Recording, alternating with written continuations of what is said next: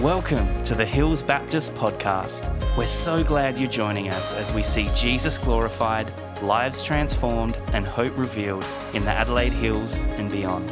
We hope you enjoy this message. Now, this week's sermon is part of our series in the book of John. We've been doing the I am statements of God. So far, and the church can help me out here, we've done I am the light, I am the gate, I am the shepherd, and I am the one I always forget. Bread of life. Great work. The church has been listening to the sermons, so they've obviously been really impactful, and you should go back and watch them if you haven't. Tonight's I am statement is just a little one I am the resurrection and the life. Just a regular statement we all say in day to day life, nothing too extreme. And we're lucky enough that we get to follow through an entire story that's going to play out to this statement and then give us a bit of context afterwards. Right, do we have those verses? Oh, what an IT team we have here. They're doing so well tonight. So, for those of you who want to read along, we're in John 11. We're starting off at the beginning. We're only going to verse 48. It gets a bit tricky after that, and I was too scared. So, before we kick off reading it through, I thought after Nick and I had had long, quest- long conversations about how to talk about this chapter, we decided we'd come up with uh, a good little question to guide us along through the sermon. So, the question we're going to try and answer tonight is Where is God in suffering? So, you know, something light, easy to follow through, should only take me about 10 15 minutes to cover, you know, pretty straightforward. So, be looking out for statements on where is God in our suffering. Now, I am a youth worker at a school. Don't know if you could have guessed. But I do a lot of work with young people, so sort of 12 to 18 year olds. I do a lot of work in particular with sort of your year 8s, year 9s, year 10s. So if I talk to you like you're 13, 14, or 15, I apologise but it might happen. And I will be stopping and clarifying points that I would have to clarify if you were, say, a year nine who didn't like Christianity and would be asking annoying questions in order to derail the class. So the sermon may get off track. We'll find out. But I think it'll be fun anyway. Now, let's kick off. Now, a man named Lazarus was sick. He was from Bethany, the village of Mary and her sister Martha. Now, who were Mary and Martha? Great question. They weren't random people. These are people who play a part in the Bible. They're not Jesus, so they don't play the biggest part, but they play a part. And John goes on to clarify, thankfully. This Mary, whose brother Lazarus was now lay sick, was the same who poured perfume on the Lord and wiped his feet with her hair. Cool. Everyone got that? You know who she is now? Good. Excellent. That's a story that comes later on. We haven't got time to cover it. But what you can take from this sermon is how much there is to cover in any particular chapter that you don't have time to do in 20 minutes. So I encourage you to go read this for yourself. So we've got Mary and we've got Martha and their brother, who's Lazarus, who's sick. Great start to a story. So the sisters sent word to Jesus. They knew who he was. They sent him words. They said, Lord, the one you love is sick. Pretty straightforward. We're all on the same page. Now, when Jesus heard this, he said, This sickness will not end in death no, it is for God's glory, and that so God's Son may be glorified through it. Which sounds like a pretty weird sentence to say after you've found out one of your mates is sick. Probably not the first thing I'm going to say, probably not the last thing I'm going to say. But Jesus says it because Jesus knows more than the rest of us do. He's a bit ahead in the story, he knows a few things we don't. So, what does Jesus know? Jesus knows this sickness is not just a regular illness. He knows that Lazarus will actually die. Spoilers for those of you who haven't read the story. He dies and comes back. Now you've read the whole story. So Jesus knew this ahead of time, and yet he still says this sickness will not end in death. What did he mean by that? Well, it doesn't end in death, it ends in resurrection. So we know that from the beginning of this story, Jesus knew how this story would play out. He knew the whole story at the beginning. Sounds familiar? Now, after he heard, where, where, where are we? Now, Jesus loved Martha and her sister and Lazarus. So he loved these people. He cared for them greatly. So when he heard that Lazarus was sick, he stayed where he was two more days. Anybody else a bit confused? I'd like to think that if, I don't know, I'd dropped down having had a heart attack, you wouldn't all stay there for two days before you came and helped me. But maybe you would. I hope not to find out. But why did Jesus do it? I mean, Jesus was Jesus. He was all powerful. He'd been walking around healing people. He'd already fed 5,000 people with two bits of bread and a few fish. He could have healed Lazarus like that. But instead, he let the sickness go on and he waited where he was two days. At this point in the story, if you ask the question, Where is God in our suffering? you would say, Absent and waiting. Not a great response. But luckily, this isn't the end of the story. We've got plenty more chapter to go. So, what did he do after he waited two days? And then he said to his disciples, Let us go back to Judea. So, this is where he was. He had been in Judea. They had had a few altercations there, I think it's fair to say, that had resulted in the people of Judea attempting to stone Jesus to death. Not a great place to visit. Probably not somewhere you're going to go on a scenic holiday after you've been nearly stoned to death. And his disciples knew this. So his disciples were the people who walked with him. They followed him around. They'd been in Judea and nearly stoned with him.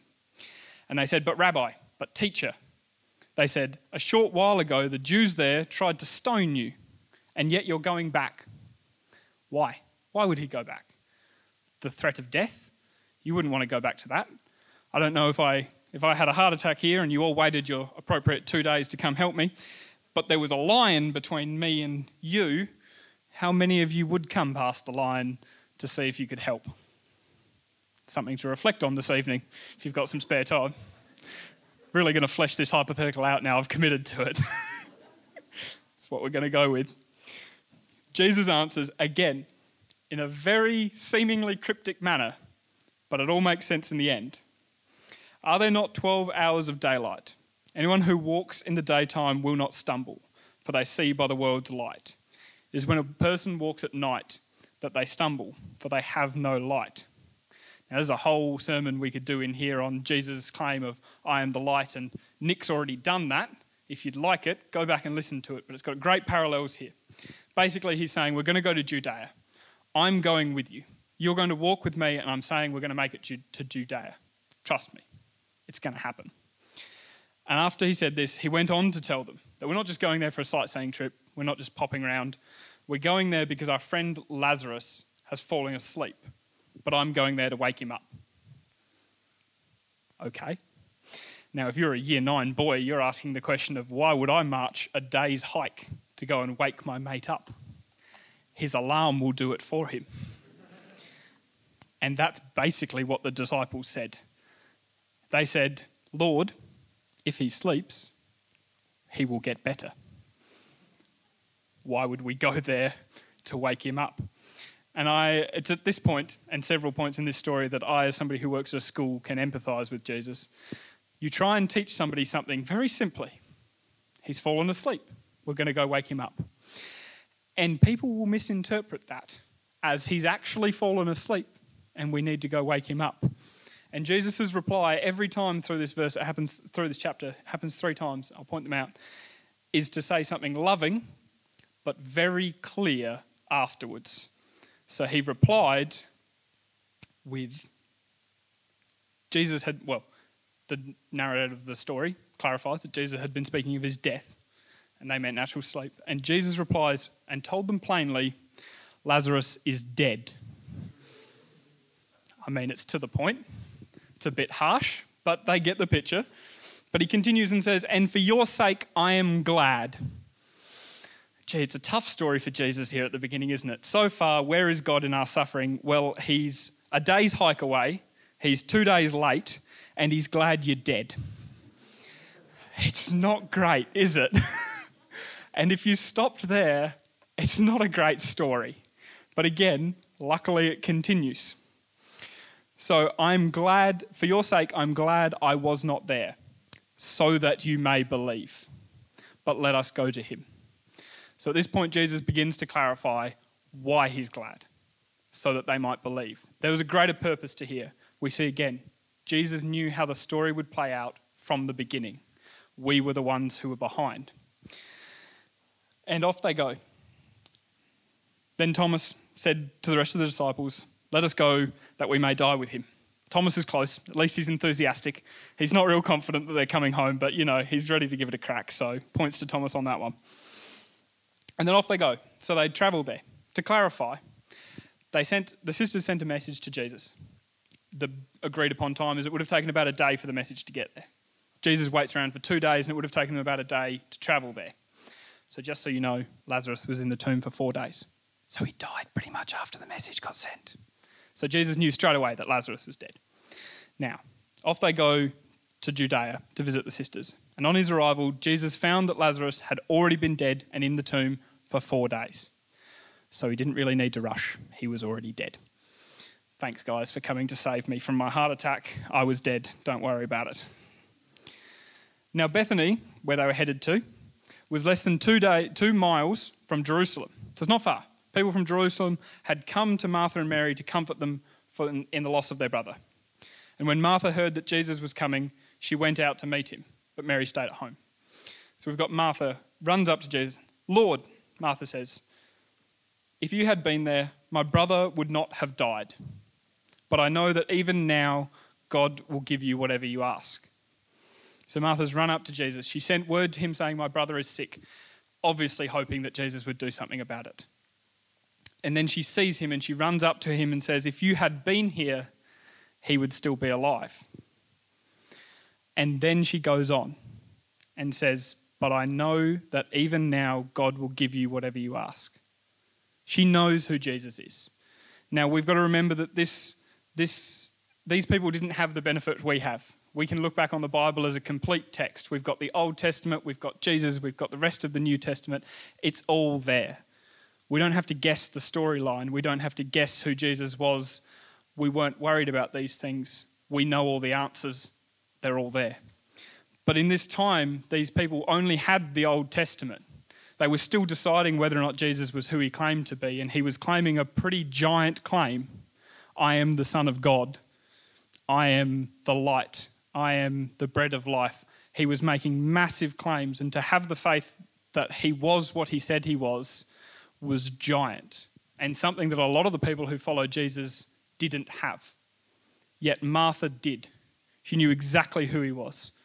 And she said, But I know that even now, God will give you whatever you ask. So she's sad. She's grieving that her brother has died. She's mourning with all of these people who've come from Jerusalem. And yet, when she sees Jesus, she asks, She says, I know you could have saved him, but I'm glad that God can still give you whatever you ask for. Which is just incredible faith that I wish I could live up to. Jesus responded to her, Your brother will rise again. Again. Jesus has offered her a pretty simple statement. Martha is this woman of brilliant faith and she knows what's going on. She's very cluey. She knows the scriptures. And she goes, I know he'll rise again in the res- resurrection at the last day. Now, good on her. She's read the scriptures. In the Old Testament, there are, there's a doctrine that talks about a resurrection at the end. It's not clearly laid out, it's not massive part of the Old Testament, but it's there. It's still debated to some extent how factual they would have relied on the resurrection at the end of the days, but Martha was going for it. She's like, I know he'll rise again at the end. So points to her. But luckily, Jesus was there because what we don't need in our time of mourning and grieving is a doctrine. Doctrines won't make you feel better. When you're sick, you don't need a doctrine, you need a doctor. Very similar, one will be a lot more useful. When you're in trouble with the law, you don't need a law textbook, you need a lawyer. Here, what Martha didn't need was a doctrine, what she needed was the fulfillment of the word Jesus. And he was there. Awesome. So, what did he do? Just solve all the problems? Sadly, no. Otherwise, it'd be a lot quicker sermon and we could all go home. She said, I know he will rise again in the resurrection at the last day. Jesus said to her, I am the resurrection and the life. Wow. Imagine somebody walking up to you and saying that. You'd have a few questions, I feel. I might have a few questions on logistics, maybe some definitions to check we're all on the same page, but no. He continues The one who believes in me will live, even though they die. And whoever lives by believing in me will never die. Do you believe this? So Martha, in her time of grieving, comes up to Jesus says, I know you could have saved him, but I'm glad that God will still give you whatever you ask. And Jesus turns around and questions her Do you believe that I'm the resurrection? That's a tough one to answer whilst you're sobbing. Your brother's just died. You know, you've had his funeral. I don't know that most of us are in the place to, to debate theological topics at this point, but Martha was on it, much more on it than I would have been. She says, Yes, Lord, she replied, and I believe that you are the Messiah, the Son of God, who is to come into the world. Wow. Martha's doing a lot better than the disciples a lot of the time. And after that, she said, after she had said this, she went back and called her sister Mary aside. The teacher is here, she said, and is asking for you. When Mary heard this, she got up quickly and went to him. Now, Jesus had not yet entered the village, but was still at the place where Martha had met him. And when the Jews who had been with Mary in the house, comforting her, mourning with her, noticed how quickly she had got up and went out, they followed her, supposing that she was going to the tomb to mourn. She's got a group of people who've been sitting inside, mourning the loss of Lazarus, and Mary gets up, legs it out of the house, off to see Jesus, followed by a group of Jewish people who are always also in the midst of mourning. It's not a pretty scene, but it's an important scene. And when Mary reached the place where Jesus was and saw him, she fell at his feet and said, Lord, if you had been there, my brother would not have died. How many of us have said things like that to God? When things are tough and you go, God, if you had just solved the problem I asked you to solve, all would have been well. How many of us have gone, life would be so much easier if God just fixed this problem? I'll give him the solution. God, I'm so lonely, give me a wife. God, I'm so tired, give me rest. God, I'm so poor, give me a Ferrari. I mean, I don't know about you, but those prayers don't seem to work out for me very often. Hence, I'm not driving a Ferrari. Still worth trying. There's a clear difference here between how Mary and Martha approached it. Martha came up to Jesus and said, Jesus, if you had been here, my brother would not have died, which is true. She's right. Jesus could have healed him. And then she continues to say, But I trust that God will still give you whatever you need. Martha comes to Jesus with a problem that she needs help with, whereas Mary comes to Jesus with the solution. She says, If you had healed my brother, all would have been well. And the question I pose to you is how many times do we come to God with our solutions rather than our problems? Give me a wife rather than give me company. Give me a Ferrari rather than provide for me, or I'm in need of providing. How many times do we not trust that God's solutions will be better than ours? Because I know my solutions to most problems fail in the end, but God's don't. But Mary throws herself at his feet in the midst of mourning and says, Lord, if you had been here, my brother would not have died. And Jesus doesn't rebuke her. Jesus, throughout this entire passage, is loving with all of the people he interacts with. No, no time does he shout them down for mourning or if you had more faith in knowing that he would rise again, why would you be so sad? No. Here is one of the most humanizing passages for Jesus for me. Like to, to show that he suffered as we did and understands what we're going through. When Jesus saw her weeping and the Jews who had come along with her also weeping, he was deeply moved in spirit and troubled. He asked, Where have you laid him? A question he didn't need to ask. He could have known the answer, but instead he asked them. He asked, and they said, Come and see Lord. And then we get to the notorious shortest verse in the Bible Jesus wept. Jesus cried with them. Jesus didn't just rock up to be with them, he didn't just waltz in to solve their problems, he didn't just come magically to fix everything. Jesus walked into their lives and cried with them during their mourning. So at this point in the chapter, if you asked, Where is God in our suffering? I would say He's crying with us. God is not a fan of suffering. He didn't make the world and humanity so that we could all suffer. He made it so He could be in relationship with us. And when Jesus came, he was in relationship with people. He was very friendly, very close with his disciples, with, Mar- with Mary and Martha and Lazarus, so close that when Lazarus died, even though Jesus knew he would raise him from the dead, he cried with them because it was horrible and suffering is hard. And God knows that. And He doesn't condemn you for being sad when things are hard. He doesn't say, Pep up, all should be well, you have faith in me. Mary and Martha had brilliant levels of faith in Jesus, and yet they still cried over their dead brother. And Jesus cried with them. So to remember that we can cry even though we have faith and know that Jesus is sad with us. Then Jesus said, oh, then the Jews said, apologies, see how he loved him. But some of them said, could not he who opened the eyes of the blind man have kept this man from dying? A pretty fair question. He could have. He definitely could have. And a question that many of us have asked could he not have done that to make this easier for me? Could he not have saved Lazarus before he died? And the answer is well, what was the point of, being, of raising Lazarus from the dead? As one of my year nines said on Friday, what the heck's the point of that? And I like the simplicity that comes with it. If you were to boil it down, it wasn't it was because Jesus didn't come here to be a brilliant healer. He came here to be a savior. He came here to be our new life, not just to cure disease, but to cure everything and offer us eternal life afterwards. He could have healed Lazarus, absolutely, but he didn't because there was a greater purpose. Sometimes God's answers to our prayers are a long way off our answers to our prayers, which is a good thing because our answers aren't always perfect, and His are.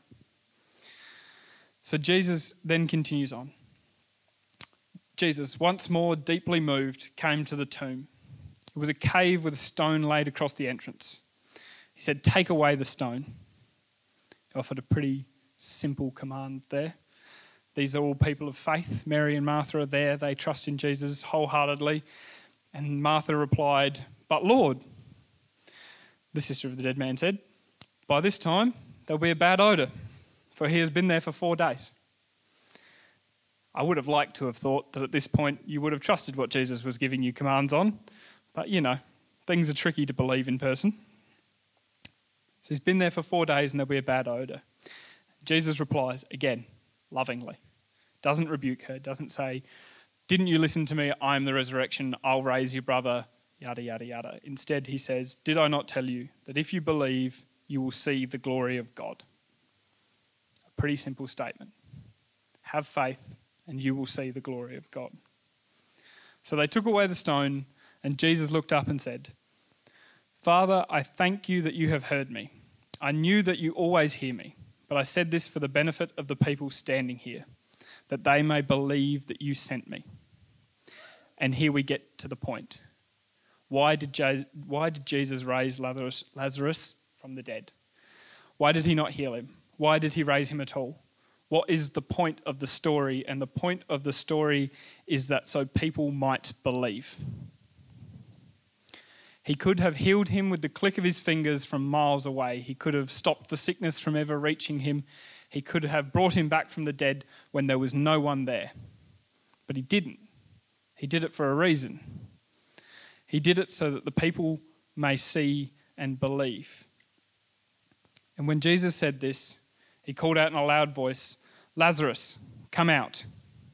The dead man came out, his hand and feet wrapped with strips of linen cloth and a cloth around his face. And Jesus simply said to them, Take off the grave cloths and let him go. So, all of this to culminate in a story of Jesus raising one man so that many people would see and believe, so that we would understand how Jesus fits into our suffering. Because he didn't come to earth and avoid it. He could have come to earth, been born into a family of kings, lived a wealthy life and dodged all of disease and all people struggling. He didn't. He came and lived as we live. He suffered. He had hard times. He worked with people who were going through the most horrendous things, and all in all, he died in one of the most horrendous ways humanity has ever come up with killing someone. But this isn't where the story ends. I wish it was. But we get a reality check for humanity. After that, it goes on to say, Therefore, many of the Jews who had come to visit Mary and had seen what Jesus did believed in him. Awesome. Lots of people come to believe in Jesus when they can see what he's doing. When they've seen it, you get that moment and you go, I believe. But some of them went to the Pharisees and told them what Jesus had done. Then the chief priests and the Pharisees called a meeting. They said, What are we accomplishing? Here is a man performing many signs. If we let him go on like this, everyone will believe in him, and then the Romans will come and take away both our temple and our nation. Here's a man going around doing miracles, healing the blind, feeding the hungry, raising the dead.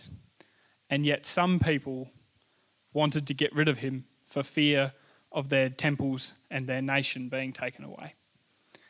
How stereotypically human of us that we can have a genuine miracle right in front of us and we feel the need to kill it that we go, here is a man who is solving our problems, who is preaching God's love all the places he goes. What should we do? Kill him. It's concerningly us. But luckily, that isn't where the story ends. But it is where we're going to finish in John. I don't want to take up all of your evening. So, the takeaway points where is God in our suffering and our grief. He is not two days away, four days late, and uncaring. He's there on his time, when he needs to be there, when it is right for him to be there, and when the best can come from it. He is with us in our sadness. He doesn't neglect it, He doesn't condemn us for it. He loves us through it, and He cries with us. And how should we talk to God?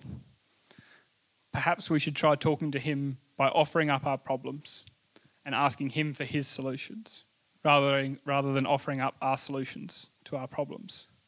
Perhaps we don't know the whole story, and perhaps He does. Let us now pray. Dear God, thank you for this evening. Thank you that we may gather here tonight as a congregation, as a group of people who want to hear more about you that we might gather so that we could watch Caitlin's baptism. We thank you for that baptism. We thank you that despite all that is going on in this world, you understand us in our suffering because you have suffered. You have suffered with us and you have suffered for us. We pray that you might bring a quick end to suffering in this world. And that whilst you do that, you deliver the best most perfect outcomes that we could not imagine. We pray that we understand that you love us always, and that even when we question and even when we doubt, you will meet us with loving answers. You will not rebuke us, you will love us. We pray for the world as a whole, that suffering might be eliminated. We pray for each of the people here as they go out into their week, knowing that they are wholly and truly loved by a God who suffered for them so that they would not have to. We pray all of this in your name. Amen. Thanks for listening to the Hills Baptist podcast. If you'd like to partner with us in developing and equipping passionate disciples who love God, love people, and boldly share the gospel, you can do that at hillsbaptist.com forward slash giving. We pray this message has empowered you to live and love more like Jesus. Have an amazing day.